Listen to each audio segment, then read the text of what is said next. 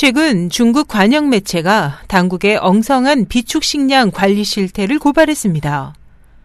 19일 중국 중앙 CCTV는 식량 창고 안의 큰 쥐라는 제목의 잠입 취재를 통해 비축 식량을 관리하는 중국 저비량 관리 총공사의 동북 지역 담당처가 유통기한이 경과한 질이 낮은 식량을 할인된 가격에 수매하는 장면을 보도했습니다.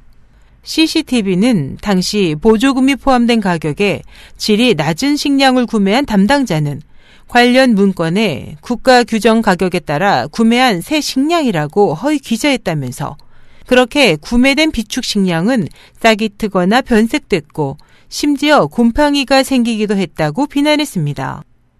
이에 대해 영국 파이낸셜 타임스는 중국에서는 지금까지 각종 식량 정책의 문제점이 금기시돼 왔다면서 당국이 비축 식량에 심각한 문제가 존재할 가능성을 처음 인정한 것이라고 해석하면서 이 같은 문제로 중국이 대규모로 식량을 수입하게 된다면 국제 식량 가격 인상에 적지 않은 영향을 미칠 것으로 전망했습니다.